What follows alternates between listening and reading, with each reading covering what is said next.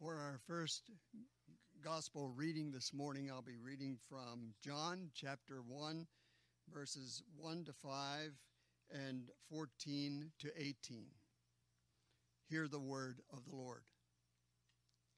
In the beginning was the Word, and the Word was with God, and the Word was God. He was with God in the beginning. Through him all things were made Without him, nothing was made that has been made. In him was life, and that life was the light of all mankind. The light shines in the darkness, and the darkness has not overcome it. The Word became flesh and made his dwelling among us. We have seen his glory, the glory of the one and only Son, who came from the Father full of grace and truth. John testified concerning him. He cried out, saying, This is the one I spoke about when I said, He who comes after me has surpassed me because he was before me. Out of his fullness we have all received grace in place of grace already given. For the law was given through Moses grace and truth came through Jesus Christ. No one has ever seen God but the one and only Son, who is himself God and is in closest relationship with the Father, has made him known. Thus endeth the reading of the lesson.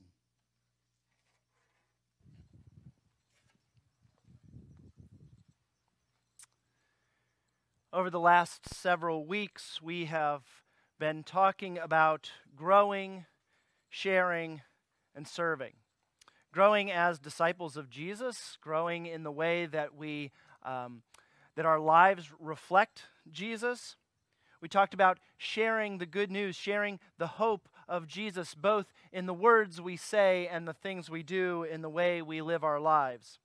And last week we talked about serving even the least of these brothers and sisters of Jesus. This is how we, we live out our faith. We put into practice the things that we believe. Uh, the Christian faith is not just a spiritual thing that we think about the afterlife, it is something we enact, it is something we are called to live out every day of our lives. And so, what is it that connects them all? In our statement, uh, growing, sharing, serving, connected by Jesus. It's the life, the teachings, uh, the death in the place of sinners, the resurrection, the conquering of the powers through Jesus' death and resurrection and Jesus' ascension are for the church what we believe. These are the turning points of history. They're the, the climax of history. They're what it's all pointing towards. The, the Hebrew scriptures, the Old Testament, are, are pointing towards a hope. They're pointing towards a fulfilled covenant. They're pointed towards uh, the Son of David coming and establishing the throne forever. And so they point forward to Jesus.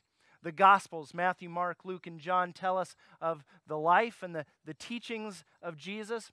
And then most of the rest of the New Testament, or the rest of the New Testament, is Paul and, and Peter and James and, and others looking back and figuring out what does it mean for us to live this out?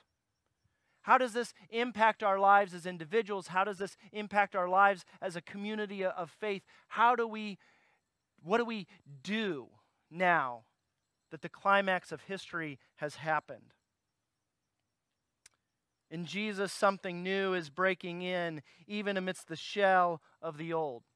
Our scripture reading from John 1 is this grand statement of belief about Jesus. From the very beginning, in the beginning was the Word, and the Word was with God, and the Word was God. From the very beginning, one with God, present and involved in creation itself. The Word of God, these words here that John uses literally mean like the, the rational explanation of God. If you want to know what God is like, we look at Jesus. Begotten, not created, of one substance, of one, whatever God is made of, that's what Jesus is made of. very God taking on very flesh. One translator refers to it as moving into the neighborhood of humanity. In Jesus, we see the revealing of the heart and truth of God, full of grace and truth. And so for us, Jesus is kind of a big deal. Jesus is kind of the center of it all. And so the vocation, the calling of the church is to be formed into the image of Christ. The big word is Christoformity, formed into the likeness and image of Christ, called to grow in our understanding of Jesus as well as our reflection of the character of Jesus, called to share in the hope of lives, cultures, systems changed by Christ, called to serve one another, called to serve our neighbors. Called to serve our enemies with the love that Jesus showed to his friends, to his neighbors, as well as those that called him enemy. And so, uh, one question that I've thought of as we've been reflecting on growing, sharing, serving, connected by Jesus, we were very intentional about choosing the words that we did it might have made a little bit more alliterative sense to say connected by Christ. And that would be absolutely true. But we chose connected by Jesus for a reason. Sometimes I think when we use uh, Christ, which is a title, right? Christ is kind of the Greek form of Messiah. Messiah is the, the Hebrew word. Um, it means anointed or chosen one. And I think sometimes when we just think in terms of Christ, we can think of it as um, God, Jesus is up there. We can think of it as a just a, a spiritual thing, something that we believe in our minds and, and we uh, give our lives to. But Jesus is a historical reality. It reminds us that it is not just a spiritual thing we believe, but we believe that this story has a place in real history. That it is the turning point of real history. And that with the story, with the life of Jesus, something radically has changed. We chose Jesus because it is the name of the first century Jewish rabbi who walked, lived, breathed, taught, was really and truly crucified was really and truly raised to life three days later. And the proof is in the empty tomb. Don't forget that your faith is not just a system of beliefs, but it is to be embodied and lived out every day. So we believe this story is true. Connected by Jesus. Well, who are we connected to? I think there's multiple ways that Jesus connects us. We are connected to God. We're told that while we were yet sinners, and all of us have screwed up, all of us are broken, all of us have flaws in our character, we, we've all done things we wish we wouldn't have done.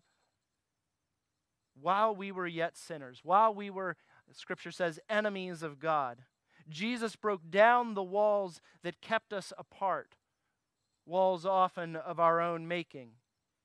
And Jesus brought peace between humanity and God. He's made salvation, forgiveness, and restoration possible. He has revealed the ultimate nature of truth and God. And so we are connected to God through Jesus. We are connected by Jesus to one another. Faith in Jesus is embodied in ways that we live and act with our fellow image bearers. It's what it means to be human, created in the image of God. Whereas the world was formerly divided, divided in all kinds of ways between ethnicity and nationality, gender, language, those things are no longer barriers and hindrances to being called children of God. So we're freed to love one another more fully and seek the best for one another because of Jesus. We're also connected by Jesus to ourselves. Our scripture last week said, Love your neighbor as yourself. You know, we're freed to pursue our true vocation, our true calling, to be who God has uniquely created each one of us to be because of Jesus. We talk about spiritual gifts, being gifted for unique purposes, being u- gifted in unique ways by the Spirit. And we're freed to live that out. Remember that we were made as loved and cherished image bearers to experience the wholeness of God. And so our anxieties, our fears, our brokenness no longer ultimately define who we are. Our character flaws no longer have final say. It doesn't mean that we don't continue to struggle. We do continue to struggle day in and day out. We are growing in our Christ likeness. We have not yet arrived. So, this morning is a wonderful way and an opportunity to bring this series to a close. In Love Feast and Communion, it is a chance for us to be reminded of our shared faith in Jesus and our shared life together in the kingdom of God. This is an opportunity for us to grow, share, and serve this morning. It's a chance for us to put that statement into action. This is one of the most important ways that we remember that we are connected to and by Jesus the Christ. We don't come into this time that we're about to embark on lightly we recognize that the, the formality of what we're about to do is very different than what we are accustomed to. There's no uh, pre service up in the sanctuary, there's no uh, procession down to uh, the basement. It, it's a little different this morning. Uh, more of a, a, picnic, family picnic atmosphere. Um, the longer I talk, the colder your water's getting, I'll, so I'll speed it up here. Um, and yet, I don't want us to enter into this time lightly. You know, following Jesus doesn't mean that we have to have dour expressions, we have to be, you know, super serious about things all the time, but there is a sacredness in what we are about to do. There is something very different about love, feast, and communion. We recognize that Jesus did not embark on his mission without wrestling with the ramifications of taking on his mission. We are not invited to a one time decision, but a lifetime of following the way of Jesus, to count the cost and see if we are willing to pay the price for following Jesus. The time we're about to share is sacred time, time set apart for a holy purpose. It is a time for remembering, it is a time for the renewal of our faith. It is a time for strengthening our commitments to Christ and His church. It's not a time to be entered into casually. So let us remember that we all come to the Lord's table as sinners, as broken people. None of us is here because we deserve to be. We are all here because God has forgiven our sins and invited us here. So we're going to pause and confess our sin and thank God for our forgiveness. Would you join me in a moment of silence?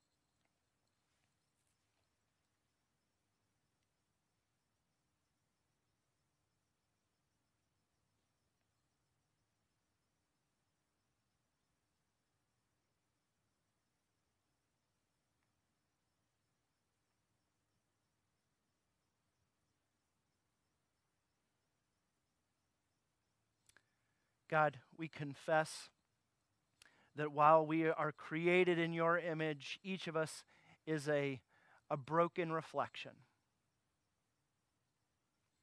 We confess that those things are, are of our own making, that we've chosen time and time again to turn away from you in, in ways that we're aware of, and often in times in ways that we're, we're not aware of.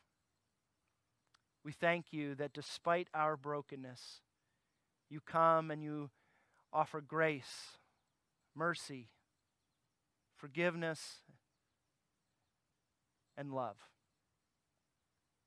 In this time, we ask that we would be reminded, that we would be renewed and refreshed. It's in Jesus' name we pray. Amen.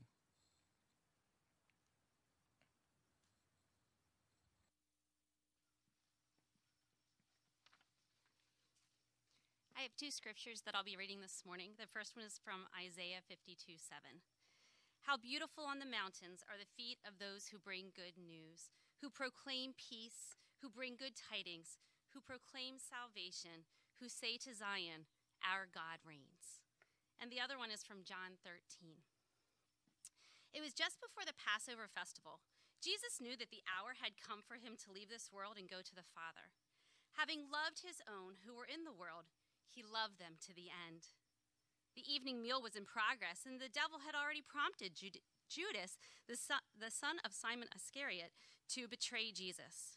Jesus knew that the Father had put all of these things under his power, and that he had come from God and was returning to God. So he got up from the meal, took off his outer clothing, and wrapped a towel around his waist. After that, he poured water into a basin and began to wash his disciples' feet, drying them with the towel that was wrapped around him. He came to Simon Peter, who said, Lord, are you going to wash my feet? Jesus replied, You do not realize now what I am doing, but later you will understand. No, said Peter, you will never wash my feet. Jesus answered, Unless I wash you, you have no part with me. Then, Lord, Simon Peter replied, Not just my feet, but my hands and my head as well. Jesus answered, Those who have had a bath need only wash their feet. Their whole body is clean, and you are clean, though not every one of you. For he knew he, who was going to betray him, and that was why he said not everyone was clean. When he had finished washing their feet, he put on his clothes and returned to his place. Do you understand what I have done for you? He asked them. You call me teacher and Lord, and rightly so, for that is what I am. Now that I, your Lord and teacher, have washed your feet, you also should wash one another's feet. I have set an example for you that you should do as I have done. Very truly I tell you, no servant is greater than his master, nor is a messenger greater than the one who sent him. Now that you know these things, you will be blessed if you do them.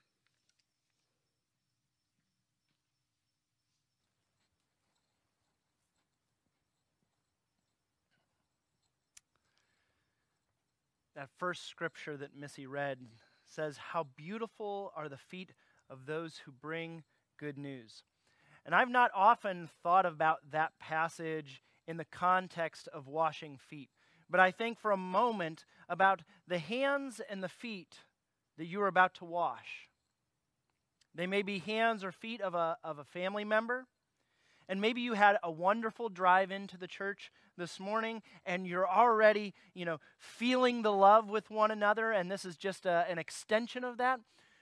Or maybe um, you got into the car, you're, you're a little tired, a little worn out. Maybe you've been a little short with one another. It, sometimes that happens in the Ulm vehicle on the way here. Uh, maybe that's why we split up between two different vehicles this morning. I don't know. Um, and then you get here and you put on the face and, and you act like everything's just been great all morning. Maybe you will wash your own, your own hands and feet this morning. And we want to recognize for a moment that isolation and social distancing may have been an even more isolating situation for you. And our, we hope for days ahead when we will return to washing one another's feet and hands as sisters and brothers in Christ, not separated by household, for we are all part of the body and family of Christ. I know for some at feet washing, some folks have a foot thing. They don't like touching feet. But this morning we are reminded that the person that you wash this morning is beautiful and capable of carrying forth the good news. How beautiful are the feet of those that bring good news. This is a beautiful thing. As we wash one another or wash our own hands and feet, pray for the one whose hand or feet you wash. If that's a family member, that's wonderful. And if it's yourself, that too is good and right. And so we're going to take a few moments now to wash one another's hands and feet. And you can do that with those in your household as you're gathered around the basins. Um, and the towels are, there are also towels provided.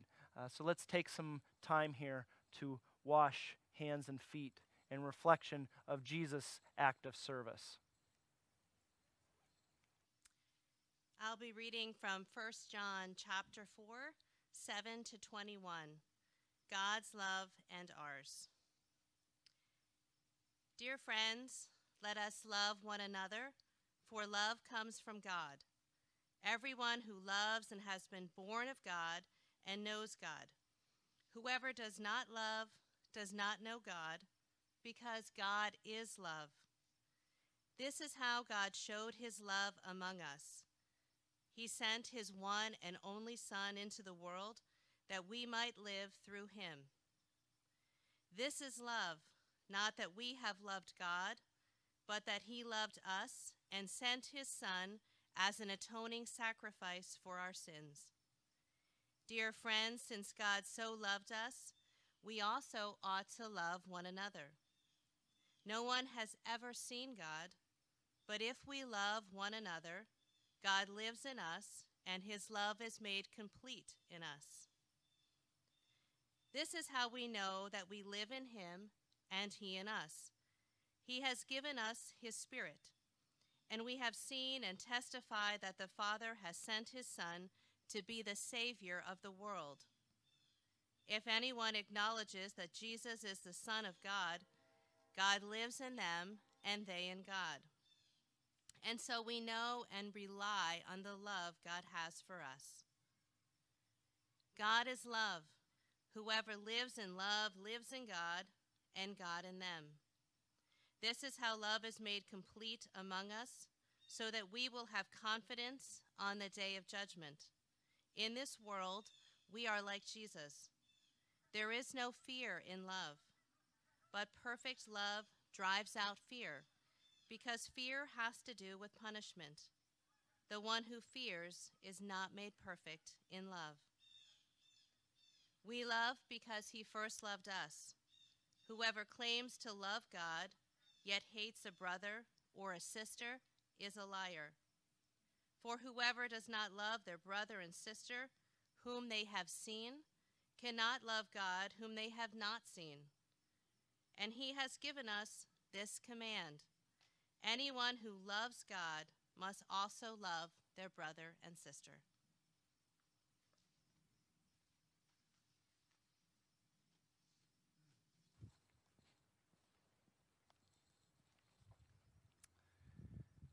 I'm sharing some sharing some thoughts from uh, Sister Janet Myers, uh, who couldn't be with us this morning.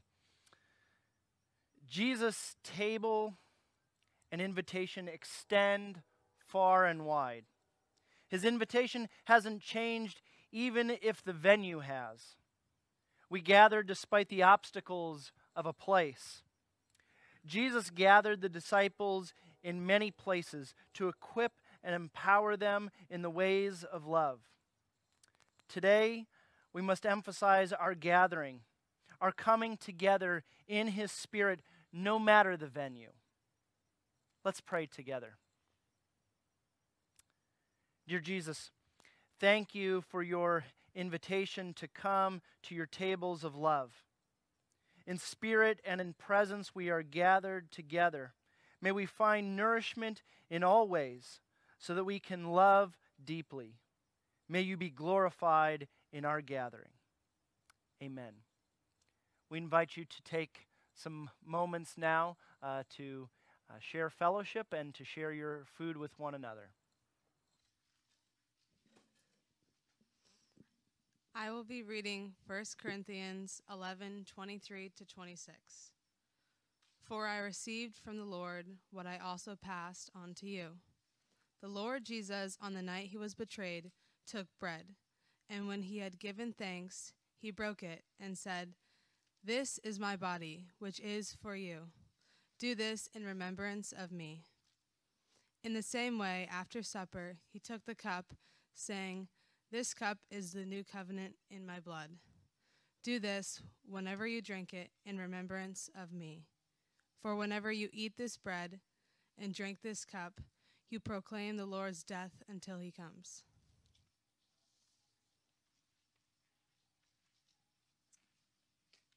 Jesus says, This is my body, which is for you.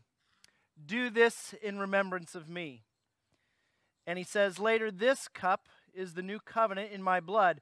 Do this whenever you drink it in remembrance of me. So, what is the this? Do this. Well, it certainly means that as we break the bread and drink the cup, that we are recalling, we are remembering, we are reminding one another of the life, death, and resurrection of Jesus, his death in the place of sinners, and the new covenant through his blood. But I think maybe the this is also a call to us to reflect what Jesus is doing. We also are called to follow the way of Jesus and give of ourselves for the good of others. It will never be in the same way as Jesus' perfect life given as a ransom for many. And yet, as Jesus pours out his life, we are called to pour out our lives. We are to live and be formed to be like Christ as we offer ourselves in service to Christ to the glory of God and our neighbor's good. It is a glimpse, just a small glimpse, into the sacrificial love of God. Jesus says, Greater love has no one than this, that he laid down his life for his friends. So as we take, as we receive uh, the cup and the bread this morning, as we do this in remembrance of Jesus, may we also do this and pour out our lives for others. I'm going to invite our uh, youth deacons to come and help lead in the service of communion this morning.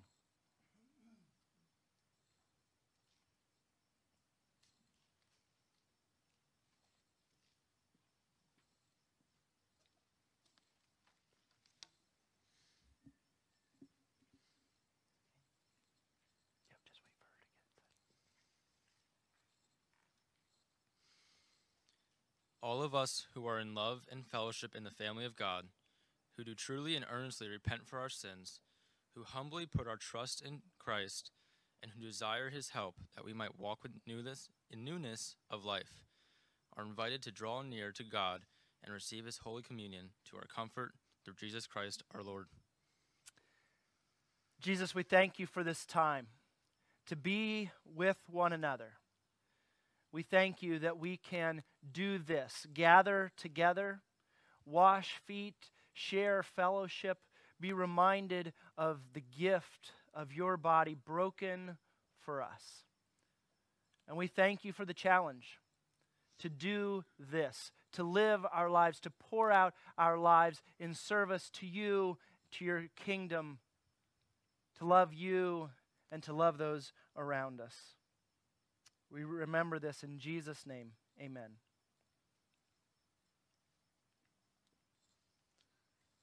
As we eat this bread, may we affirm our faith in words first spoken by Christians many centuries ago. The bread, Bread which, which we, break, break is the communion of the body of Christ.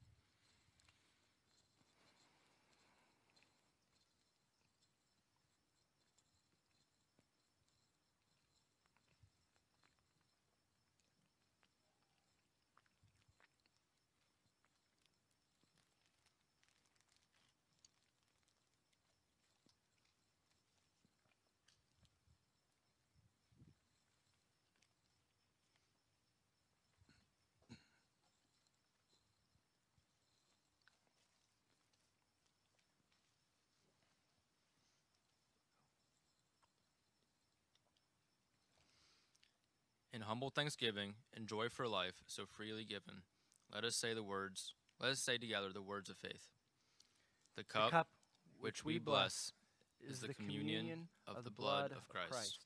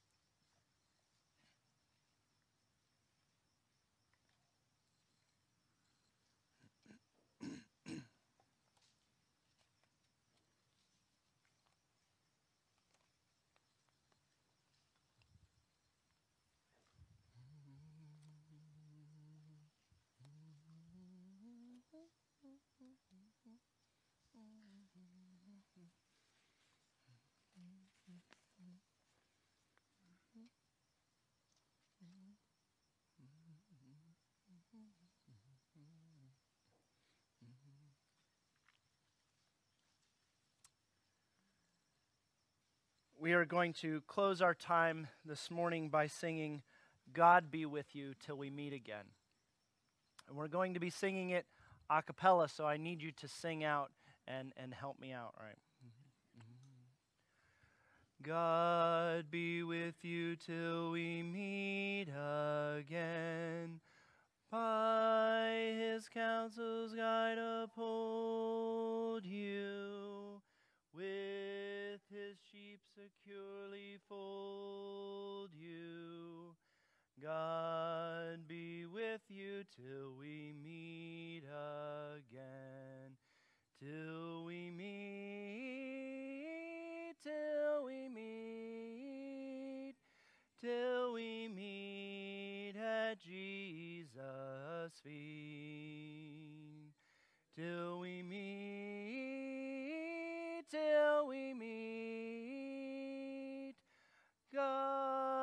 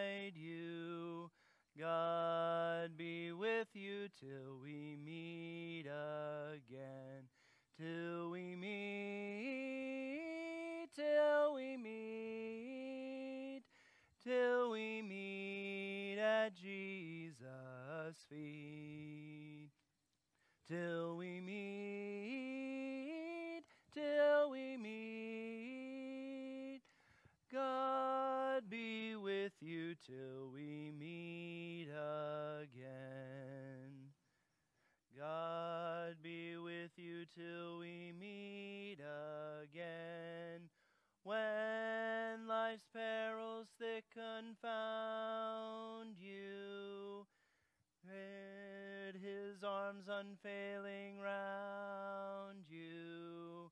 God be with you till we meet again. Till we meet, till we meet, till we meet at Jesus' Till we meet, till we meet. God be with you till we meet again. Would you receive the benediction? May the peace of the Lord Christ go with you, wherever he may send you. May he guide you through the wilderness and protect you through the storms. Grace and peace be with each of you. Amen. Have a great week, Spring Creek.